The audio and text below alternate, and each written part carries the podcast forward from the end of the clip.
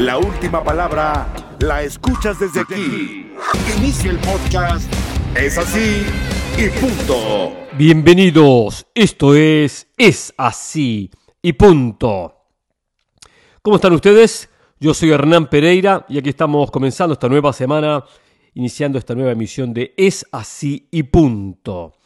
El deseo que hayan pasado, que hayan disfrutado el fin de semana, los que son padres, que hayan pasado un feliz Día de los Padres. Como lo pasé yo, ¿eh? Lo pasé yo con mi esposa, con mis hijas, lo pasé muy pero muy bien.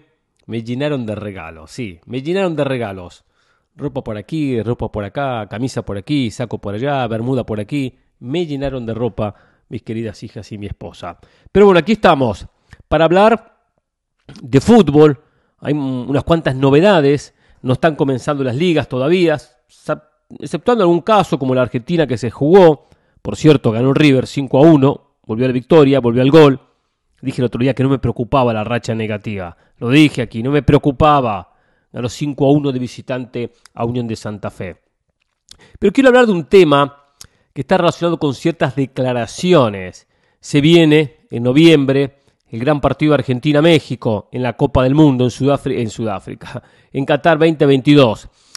Y este partido lleva diferentes declaraciones y si algo yo detesto del periodismo, de los eh, técnicos, de los jugadores, es la hipocresía. No me gusta la hipocresía.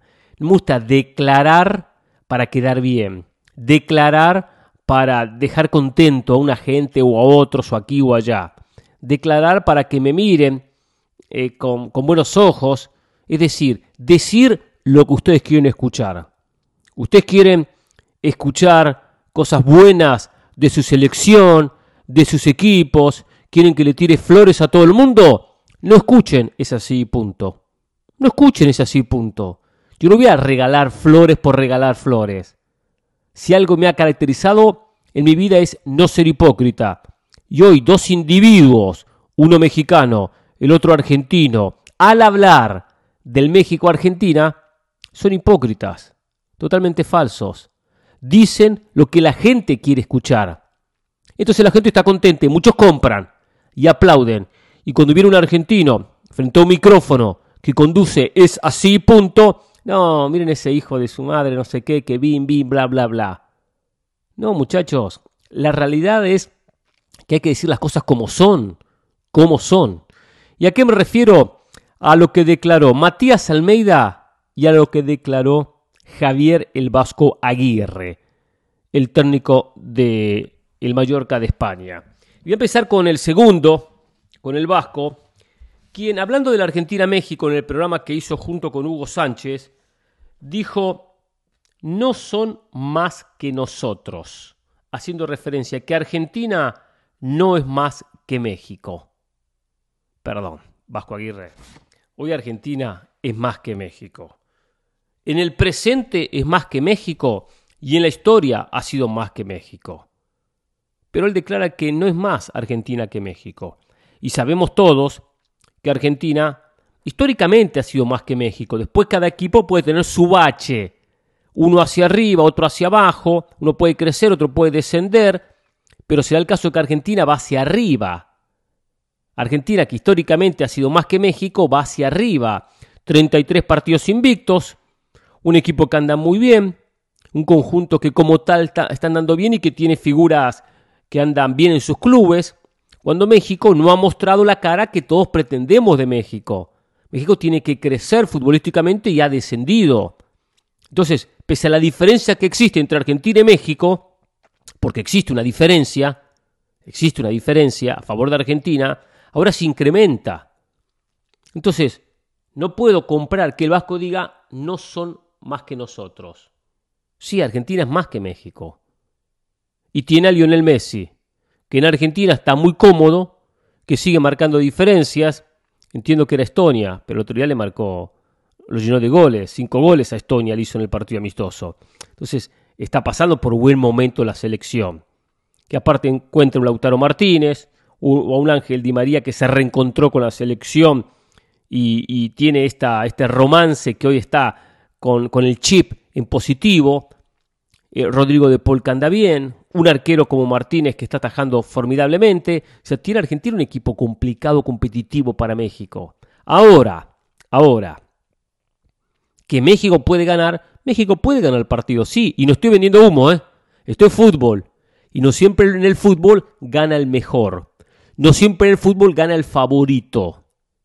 Francia-Dinamarca, por ejemplo, se van a enfrentar en el Mundial y todos apostamos a que Francia es favorito contra Dinamarca. Sin embargo, Dinamarca viene de ganarle a Francia en la Liga de Naciones. Entonces la posibilidad está que México le gane a Argentina. Pero no podemos venir a decir que no son más que nosotros, que Argentina no es más que México, hoy es más que México. Porque a nivel individual México no ha logrado sacar jugadores diferentes y la realidad de muchos futbolistas hoy es un momento que no lo acompaña con lo que ha sido su mejor momento en su carrera. Uno de ellos, por ejemplo, Raúl Jiménez. No está pasando por su mejor momento, independientemente que ahora esté de vacaciones y que, bueno, empieza una nueva temporada. El Vasco tendría que decir, son más que nosotros, pero eso no quita que no podamos ganarle, le podemos ganar igual. Y sé que México le puede ganar a Argentina, tiene un chance menor, un porcentaje menor de posibilidades, pero es fútbol. Y en el fútbol, con un buen planteamiento, un planteamiento inteligente, jugando un poco con la desesperación del rival, porque Argentina va a tener cierta obligación. Habrá que ver qué pasa en el partido inaugural. Habrá que ver qué pasa en el partido debut. La Argentina juega contra Arabia Saudita y México contra Polonia. Digo esto porque si los dos ganan, llegan cómodos a ese segundo partido.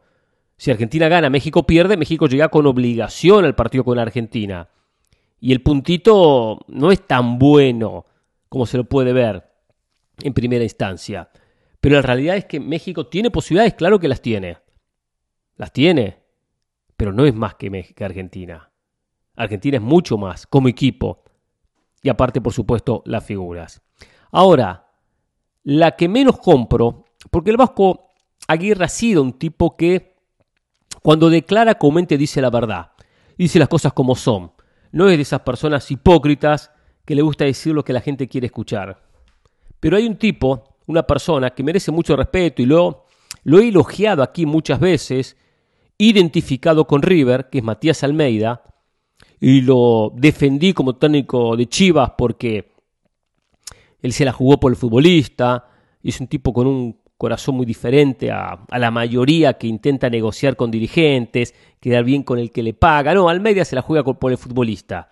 Y se la jugó de verdad. Y eso el futbolista lo sintió y se la jugó por él y rindió como rindió.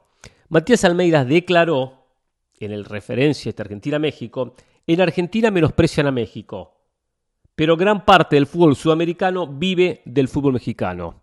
¡Ja! Una declaración de esas que al mexicano le encanta.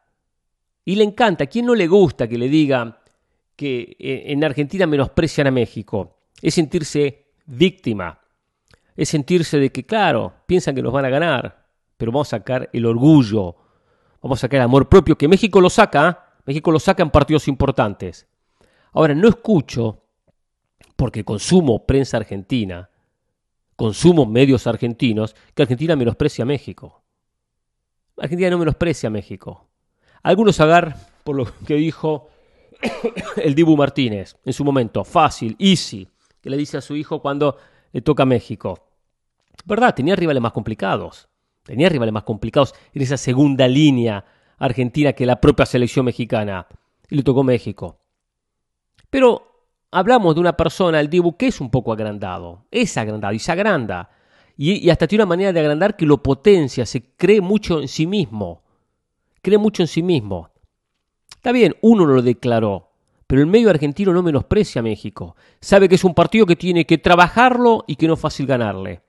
Cuando Argentina se da el sorteo y escuché muchas reacciones tras la, la conformación que Argentina iba a jugar con México el segundo partido del Mundial, recuerdo, amigos argentinos, lo que nos costó en Alemania 2006, lo que pasó en Sudáfrica 2010 con el famoso gol de Tevez. La gente lo recordaba, que son partidos que Argentina ha tenido que trabajar mucho para sumar tres puntos. Y lo sabe el futbolista argentino como lo sabe el propio técnico argentino. En este caso Scaloni o quien fuese hay conciencia. Que después, que después, y esto es otra historia, ¿eh? que no hay que mezclarla, ¿eh? que después en la calle, en las redes sociales, el argentino le diga al mexicano, ah, le ganamos siempre, ah, le vamos a romper el cubo, ah, es otra historia, muchachos. Esa, eso es el folclore del fútbol. Eso es la, es la burla que se da por una cuestión lógica, constante, entre aficiones. Uno, burla, uno se burla del otro y le busca las debilidades y busca burlarse también, potenciando las cosas positivas que tiene un equipo. Eh, nunca ganaron nada, solo ganan en la CONCACAF, pero eso es lógico. El otro, bueno, pero hace cuánto que no ganan un mundial. Está bien, cuando uno se pone a discutir con alguien, ¿qué hace uno? Destaca lo bueno de uno y tira abajo lo malo del otro. Entonces están dentro de las discusiones callejeras que ahora se transportan a redes sociales. Pero eso es otra historia. La historia analítica, el que, el que analiza en Argentina sabe que el partido con México no es un trámite. Lo que no me gusta de Matías Almeida, lo que no me gusta en absoluto, que salga a decir algo que a veces lo hemos escuchado, el fútbol sudamericano vive del fútbol mexicano. Era, era inoportuna esas declaraciones, esa, esa frase. No venía al caso. Es verdad que hoy por hoy el dinero que viene de México es importante, como es importante el dinero que viene de la MLS hacia el fútbol sudamericano. Le digo más, yo creo que hoy llega más dinero de la MLS que del propio fútbol mexicano. También llega mucho dinero desde Europa a Sudamérica. Pero bueno, es parte de un negocio. También nutren de jugadores. Pero salía a decir eso está de más, de parte de Matías Almeida, que últimamente cuando declara es siempre para quedar bien con los mexicanos. Y no tiene por qué quedar bien con los mexicanos cuando él ya hizo lo que tuvo que hacer en México y ya ganó un espacio en México. Pero todo es tirar flores y flores y flores. Y no está mal que hable bien de México porque hay muchas cosas muy buenas para hablar de México y él la pasó muy bien. Claro que hay cosas buenas para destacar. Pero cuando pasa la línea y entra en la falsedad, en la hipocresía, la verdad, no lo soporto. Y Almeida últimamente ha entrado muchísimo en esa falsedad, en esa hipocresía. La pasó muy bien en México.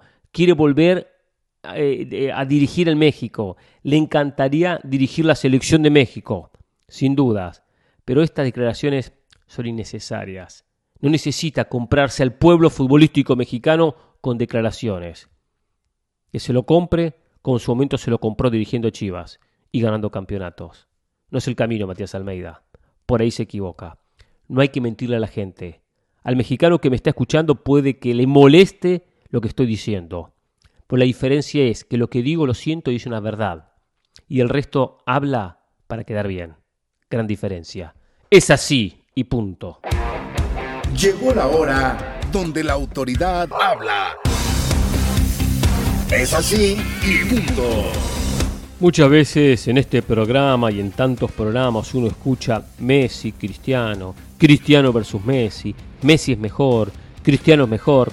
Y la verdad que cansa. Llega un momento donde yo lo dije en este programa, ya me tienen cansado con esta comparación absoluta, absurda, eh, innecesaria entre dos grandes figuras. Dos figuras estupendas, espectaculares. Todo era comparar quién era mejor, quién marca más goles, quién más asistencias, y esto y lo otro. Y los fans de Cristiano están esperando que Messi se caiga para criticarlo. Y los de Cristiano están esperando que los de Messi que Cristiano se caiga para criticarlo. Y es constante constante pero cansa, porque no se valora lo bueno de los dos. No se valora lo bueno de los dos. Son dos estupendos, son dos fenómenos, dos futbolistas que marcaron un antes y un después. Y digo esto porque aparecen tantos jugadores y hoy los que aparecen están tan lejos del propio Cristiano Ronaldo y del propio Lionel Messi que lo que menos hace la gente es parar a decir, la verdad, qué mérito que tiene tanto Messi Cristiano no solo lo que mostraron en la cancha, sino su comportamiento personal. Destaquemos lo que hicieron o lo que están haciendo ambos jugadores. ¿Y por qué digo esto? No solo porque ambos formaron familias, son jugadores de vida sana, no se los ve en fiestas, no se lo ve, y digo en fiestas, fiestas nocturnas, tomando con otras mujeres, eh, que es parte del fútbol, el comportamiento, el compromiso, aunque esté de vacaciones, tengo que portarme bien y tengo que tener una vida eh, a la altura de lo que, de lo que tiene que eh, hacer un futbolista. Tengo que tener un buen comportamiento, porque aunque tenga vacaciones y esté en receso y no tenga que entrenar, todo lo que haga malo me va a jugar en contra. Y todo lo que haga bien me va a jugar a favor cuando se reanude la temporada. Jack Grealish, el futbolista del Manchester City, a quien el City le pagó 100 millones de euros al propio Aston Villa para contratarlo, que se hasta especulaba el año pasado que era la gran figura, cuando todos esperábamos la posibilidad que Messi llegara al Manchester City, Guardiola apostó por, por Grealish. Y el futbolista inglés se lo vio durante estos días en Las Vegas con amigos, con amigas de fiesta y dicen que pidió 116 botellas de champán. 116 botellas de champán llegó a pedir el propio Grealish en fiestas que hizo a la noche y hasta de día. Hay fotos, algunas en la piscina, con amigos y con muchas muchachas que por supuesto se le acercaban y después desaparecían y supuestamente se, terminaban yendo a la suite. Eh, puede hacer con su vida lo que quiera. Es su vida, está de vacaciones y eso es lo que él piensa. Pero este comportamiento habla de lo muy poco profesional que es. Primero está el tema de su novia. Tiene una novia, es problema de él, que haga lo que quiera. Y si va a estar con otras mujeres, que solucione los problemas cuando llega a su casa y cuando se encuentre con su novia. Pero ya habla del comportamiento, el poco compromiso que tiene con su pareja. Ya habla mal. Pero bueno, cuestión personal, perfecto, cuestión personal. ¿Ustedes piensan que el alcohol no afecta al futbolista aunque esté de, de vacaciones? Claro que lo afecta. Lo afecta muchísimo. Y entiendo que el futbolista puede decir, ah, me voy a tomar unos vinitos, me voy a tomar un champán, me voy a tomar unas cervezas, me voy a ir a un crucero, me voy a un barco, me voy a donde sea con unas amigas y la paso bien. Perfecto, está bien. Pero hacerlo de la manera que lo hizo, abusando, abusando del alcohol, de la compra de botellas, 3.500 euros creo que cada botella que compró Grealish. No, no, no. Habla de un desquicio, habla de un descontrol y de un jugador que al fin y al cabo se pagó lo que se pagó por parte del Manchester City y nunca, nunca llegó a demostrar que valía ese dinero. Nunca llegó al nivel que esperábamos en el City y nunca fue un titular indiscutido del equipo de Guardiola. Nunca. O sea que decepcionó en lo futbolístico. Y en vez de pensar en que me hago una buena pretemporada, eh, me concentro en mejorar físicamente, me concentro en prepararme, en ganar tiempo, no, me voy de joda, me voy de fiesta. Por eso que uno aplaude lo de Cristiano y lo de Messi. Por eso que hay que aplaudirlo y valorarlo día tras día. Nunca pensamos que Grealish iba a llegar al nivel de Messi ni al nivel de Cristiano, por supuesto. Pero doy un ejemplo de por qué algunos llegan y otros no llegan. El otro día declaraba Sicinio que eh, en muchas ocasiones llegó al Real Madrid a entrenar ebrio. Ebrio. Muchas veces llegué al Real Madrid ebrio a entrenar. Después no le fue bien, después fracasó. Ahora, claro, hoy lo reconoce.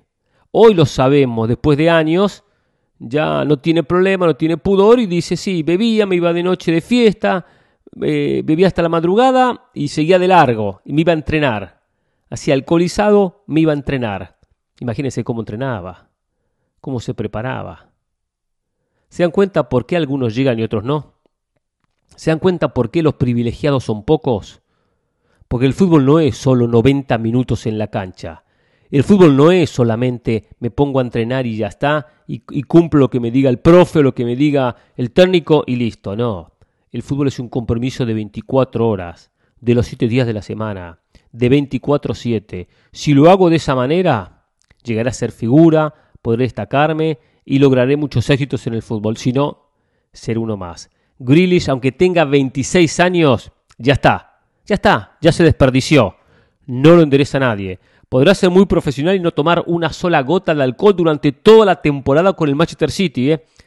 Podrá que de repente lo hace, pero ya está demostrando con estos comportamientos que al fin y al cabo eh, el fútbol es parte de su vida, pero no tan parte tan importante para terminar siendo la figura que pensamos que quizás se acercaba a, lograr, que quizás lograba acariciar, ni acercarse a Messi, ni acercarse a Cristiano, pero por lo menos una gran figura. No lo va a hacer.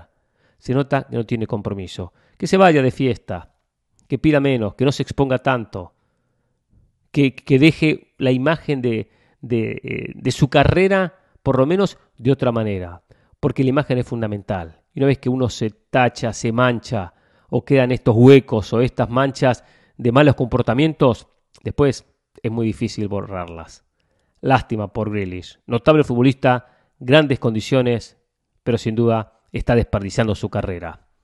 Es así y punto. Llegó la hora donde la autoridad habla. Es así y punto. A ver, antes de ir con algunos mensajes, me tocó el sábado junto con José del Valle eh, comentar el partido que él narró entre Orlando City y Houston Dynamo en esta nueva semana, la decimoquinta de la MLS. Y así como he criticado muchas veces el nivel de la MLS, tengo que decirlo que muy buen partido, muy buen partido, con muy buenos jugadores, el partido fue emotivo, bien jugado, vi cosas interesantes de ese encuentro. Así como me ha tocado partidos infumables, tengo que decirlo que el partido terminó siendo muy bueno. También decirlo, ¿eh? Pareja pone una alineación en el campo de juego de los 11 futbolistas de Orlando con casi todos extranjeros. Porque Galese, peruano en el arco, juega Ruan, el brasileño, por derecha, Smith, el central, que es el único estadounidense, Jansson, el sueco, Moutinho, el portugués, César Aujo, el, uruguayo, con Urso, Junior Urso, el brasileño, Mulroney, el irlandés, Mauricio Pereira, jugadorazo, el, uruguayo, Facundo Torres, uruguayo, y Cara, Erkan Cara, autor de dos goles, el austríaco. O sea que de los 11 que arrancaron, solo un estadounidense, 10 extranjeros. Para decirlo también, ¿eh?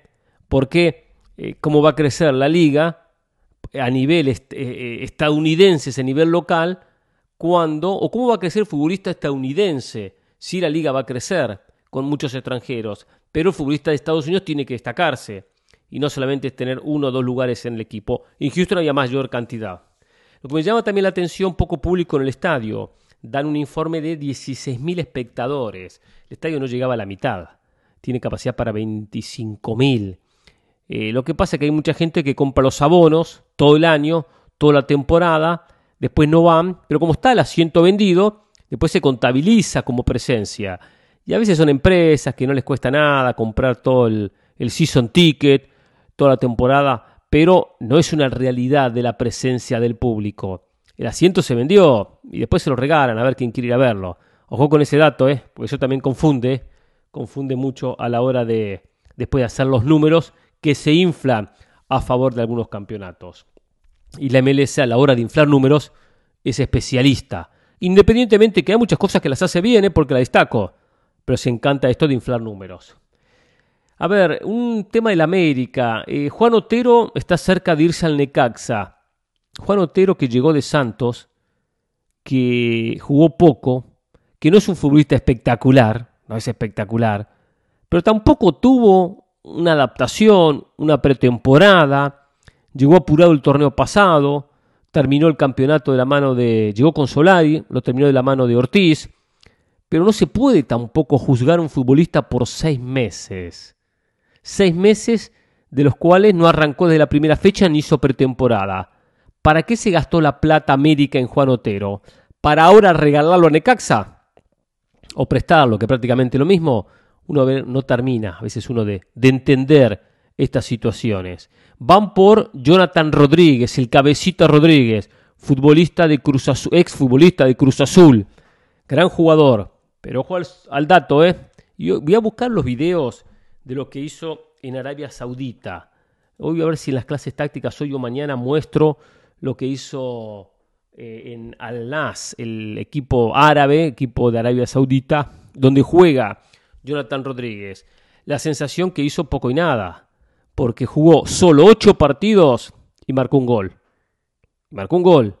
Él dio el visto bueno, él quiere volver a México, no se adaptó pero esos jugadores que tienen que marcar diferencias independientemente de, la adaptación, por el nivel de por sí de una liga de Arabia Saudita. No anduvo bien, o sea, no llega el mejor momento al América. No recordemos aquel Jonathan de Cruz Azul, autor de cantidad de goles, sino el Jonathan que en Cruz Azul en la recta final no le fue bien, Y en los últimos partidos o los partidos con el conjunto árabe le fue pésimamente. ¿eh? Porque si solo jugó ocho partidos, se imaginan, y marcó un solo gol. Después habrá que ver, pero tendrá que readaptarse a volver al nivel que supo tener en su momento. No va a ser el mismo Jonathan que vimos goleador y figura de aquel Cruz Azul campeón. Vamos con algunos mensajes, arroba Pereira y ESPN, Pereira y ESPN, la cuenta de Instagram donde nos comunicamos.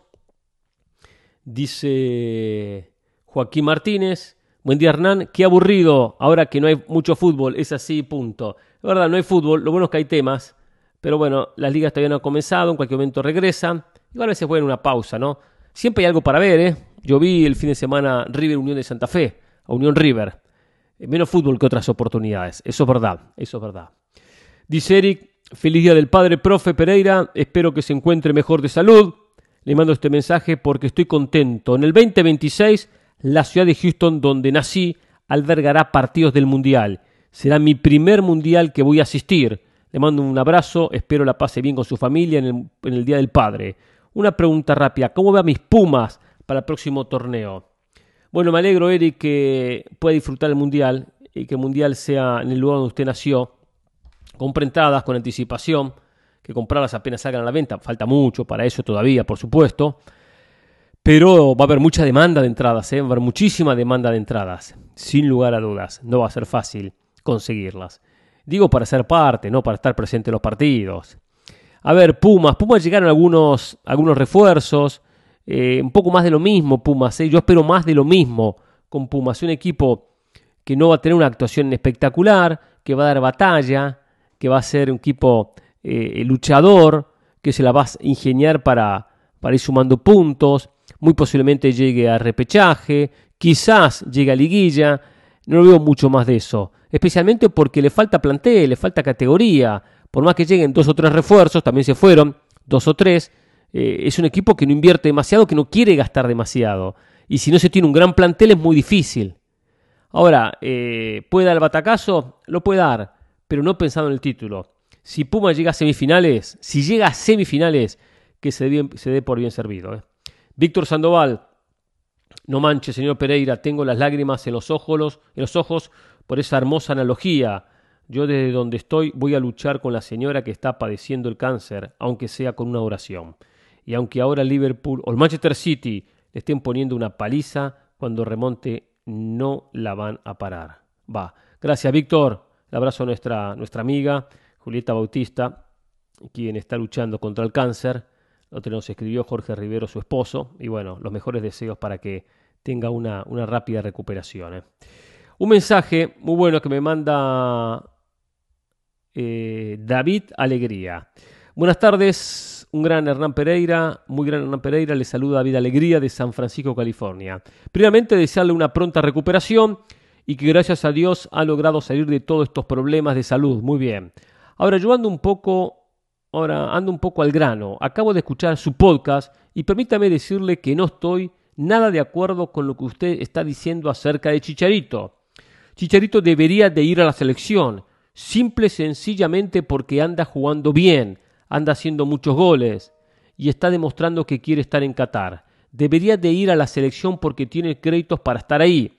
Es el goleador histórico de la selección mexicana y pienso que eso hay que valorarlo y em, remunerarlo de alguna manera. Además, si él hizo algo malo, su comportamiento, sea cual sea, haya sido, al querer hablar con el Tata Martino, está demostrando que quiere arreglar las cosas y que está arrepentido. No vamos a matar a Chicharito. Eh, mira condenarlo por toda la eternidad solo por un mal comportamiento o una mala decisión que tuvo en el pasado. Pienso que deberías de ir porque debería de ir, porque puede aportar mucho a la selección mexicana. Gracias y me tenga usted un fin de semana, buen fin de semana. Él me escribió, por supuesto, el viernes, previo a, a, la última edición de la semana pasada de Es así y punto. A ver, primero me gusta David porque no está de acuerdo, pero al fin y al cabo lo hace con mucho respeto, que así nos gusta comunicarnos en ese así punto. Con respeto, independientemente que a veces no opinemos igual. Primero, no tiene una temporada espectacular eh, en la MLS, no es espectacular, no es el gran goleador, ni se acercó a aquella gran temporada que tuvo Carlos Vela. Ahí anda, de vez en cuando hace goles, este fin de semana no hizo, ¿eh? me decía José que se perdió uno increíble. eh, sus comportamientos. Yo, yo valoro, y lo dije en su momento, que es el goleador histórico y que como goleador histórico no merecía irse de esta manera. No merecía irse de esta manera. Y no tengo dudas, lo dije también, que él futbolísticamente, con su experiencia, le aportaría mucho a la selección mexicana. Claro que le aportaría. México no le sobran goleadores, no le sobran centrodelanteros. Y Cherito le aportaría mucho. Yo lo que voy, que este es un problema que se hizo como la bola de nieve, se fue creciendo, creciendo y potenciando día tras día, semana tras semana, mes tras mes, donde hoy es un problema muy grande. Donde hoy ya ponerlo en la selección es decirle, le doy el espacio un jugador que no fue parte de la eliminatoria. Nadie, ni Chicharito, ni Martino, ni John de Luisa, que también son responsables, los tres son responsa responsables y culpables de esta situación, no hicieron nada, no hicieron nada. Porque Chicharito tendría que haber declarado, quiero hablar con Martino. Si hice algo, me voy a disculpar. Quiero hablar con Martino. O haber dicho, me equivoqué, pido disculpas. No hizo nada. Su orgullo no se lo permitió. Por eso digo, hay una parte de culpa en Chicharito. Si en el grupo no es bienvenido, es un inconveniente. En el Mundial se convive durante muchos días, independientemente que ahora va a haber un proceso mucho más corto, porque antes se juntaban los futbolistas 30 días antes del Mundial. Después estaba el Mundial con otros 30 días y se llegaba a la final, si no 20, 20 y pico, 15. Eran muchos días todos juntos. Si tengo un compañero que no me llevo bien, que es medio pesado, que es un agrandado, que no me cae bien, no es fácil convivir tantos días. Y es importante que el grupo esté unido, que todos tiren para el mismo lado y supuestamente hay situaciones de Chicharito con el resto de los jugadores que molesta. Que molesta por su manera de ser. Entonces estas cosas habría que trabajarlas antes, habría que haberlas pulido antes, habría que haber hecho el trabajo de aceptación en el grupo, de crítica, autocrítica, y no se hizo. No se hizo. Eso es lo que digo. Yo en ese momento lo pedí, dije, dije, tiene que estar en la selección. Hoy ya es tarde.